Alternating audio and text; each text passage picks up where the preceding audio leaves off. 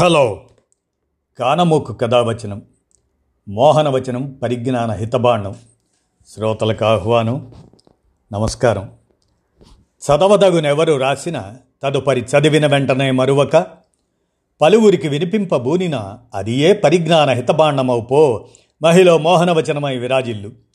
పరిజ్ఞాన హితబాండం లక్ష్యం ప్రతివారీ సమాచార హక్కు ఆస్ఫూర్తితోనే ఇప్పుడు రామోజీ విజ్ఞాన కేంద్ర చారిత్రక సమాచార సౌజన్యంగా వేదారణ్యం ఉప్పు సత్యాగ్రహం నేపథ్య చారిత్రక విశేషాలను ఇప్పుడు మీ కానమోకు కథ వచ్చిన శ్రోతలకు మీ కానమోకు స్వరంలో వినిపిస్తాను వినండి. వేదారణ్యం ఉప్పు సత్యాగ్రహం ఇక వినండి. చెట్లే పూటకూళ్ళమ్మలై గాంధీజీ చూపిన అహింసా మార్గం ప్రజల్లోని సృజనను వెలికితీసింది. ఆంగ్లేయులు ఎన్ని ఆంక్షలు విధిస్తున్నా వాటికి విరుగుడు కనుక్కోవడం ప్రారంభించారు. అందుకు ప్రత్యక్ష నిదర్శనం దక్షిణాదిన జరిగిన వేదారణ్యం అదే ఉప్పు సత్యాగ్రహం దండియాత్ర స్ఫూర్తితో దేశవ్యాప్తంగా ఉప్పు చట్టం ఉల్లంఘన ఉవ్వెత్తున కొనసాగింది. గాంధీజీకి సన్నిహితుడైన సి. రాజగోపాలాచారి రాజాజీ అంటాం. ఆ సి. రాజగోపాలాచారి తమిళనాడులో ఈ యాత్రను చేపట్టారు. దండిలో గాంధీజీ యాత్ర ముగిశాక పంతొమ్మిది వందల ముప్పై ఏప్రిల్ పదమూడున రాజాజీ ఈ సత్యాగ్రహాన్ని ప్రారంభించారు. తిరుచిరాపల్లి అక్కడి నుంచి తంజావూరు జిల్లాలోని వేదారణ్యం అనే సముద్ర తీర ప్రాంత గ్రామం దాకా రెండు వందల నలభై కిలోమీటర్ల పొడవున దీన్ని చేపట్టాలని ప్రణాళిక రచించారు. ఖాదీ ప్రాధాన్యం వివరిస్తూ కుల వివక్షకు వ్యతిరేకంగా ప్రజల్ని చైతన్యపరుస్తూ యాత్ర సాగింది. ఎంపిక చేసిన నూట యాభై మంది యువకులతో రాజాజీ ముందు నడిచారు. పాదయాత్రికులెవ్వరూ కాఫీ తాగరాదని పొగాకు సిగరెట్లు ముట్టుకోవద్దని నిబంధన పెట్టారు. మరోవైపు మద్రాసులోని ఆంగ్లేయ సర్కారు ఎట్టి పరిస్థితుల్లోనూ ఈ సత్యాగ్రహాన్ని దెబ్బతీయాలని నిర్ణయించుకుంది. వేదారణ్యం యాత్రకు సహకరించిన వారు తీవ్ర పరిణామాలు ఎదుర్కోవాల్సి వస్తుందని హెచ్చరించింది. అందులో నడుస్తున్న వారికి ఆహారం ఇచ్చిన వారికి వసతి కల్పించిన శిక్ష తప్పదని ప్రజలను కలెక్టర్లు హెచ్చరించారు. పిల్లలు పాల్గొనకుండా కట్టడి చేయాలని తల్లిదండ్రులకు స్పష్టం చేశారు. స్థానిక భాషలో కరపత్రాలు ముద్రించి పంపిణీ చేశారు కూడా. ఈ యాత్ర వార్తలు ప్రచురించకుండా పత్రికల పైన ఆంక్షలు విధించారు. తంజావూరు చేరగానే ఆ జిల్లా కలెక్టర్ జేఏ థోర్న్ యాత్రను ఎలాగైనా భగ్నం చేయాలని పట్టుదల ప్రదర్శించారు. రాజాజీ అనుచరులకు తిండి పెట్టిన వారికి వసతి కల్పించిన వారికి ఆరు నెలల కఠిన కారాగార శిక్షతో పాటు జరిమానా విధిస్తామని ఊరూరా హెచ్చరించారు.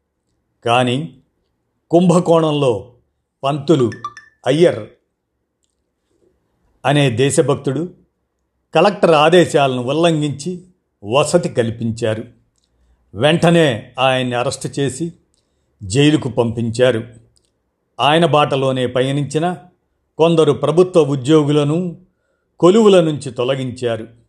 ఏప్రిల్ ఇరవై ఐదున యాత్ర తిరుత్తు రాయంపూడికి తిరుత్తురాయంపూడి తిరుత్తురాయం పూండి అంటారు దాన్ని.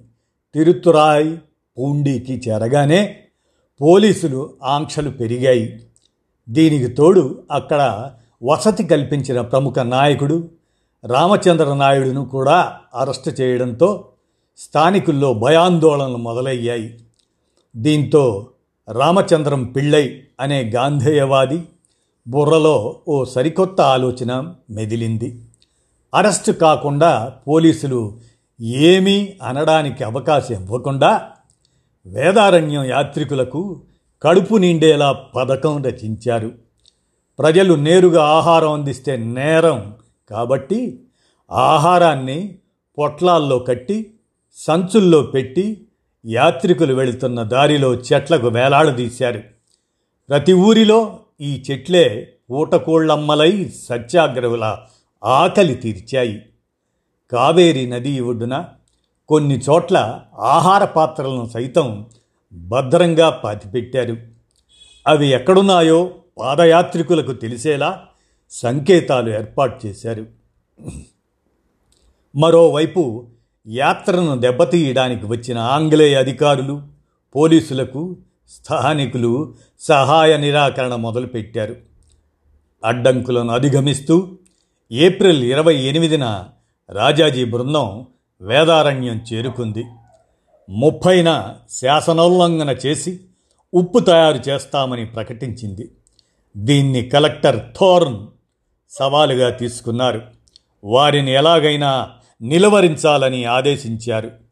ముప్పైన భారీ ఎత్తున ప్రజలు తరలివచ్చారు.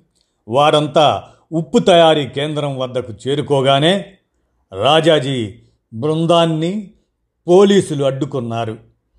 లొంగిపోవాల్సిందిగా కోరారు. వినకపోవడంతో అరెస్టు చేసి కోర్టుకు తరలించారు. రాజాజీకి ఆరు నెలలు జైలు శిక్ష విధించారు. మరుసటి రోజు ప్రజలు స్వచ్ఛందంగా ముందుకొచ్చారు. పోలీసుల అరెస్టులు బెదిరింపులను ఎదిరిస్తూ ఉప్పును చేతబట్టారు. అలా రాజాజీ లక్ష్యాన్ని ప్రజలంతా నెరవేర్చారు. తర్వాత వందల మందిని కలెక్టర్ అరెస్ట్ చేయించి జైళ్ళకు పంపించారు. చాలామందికి రెండేళ్ళ జైలు శిక్ష పడింది. ఇదండి.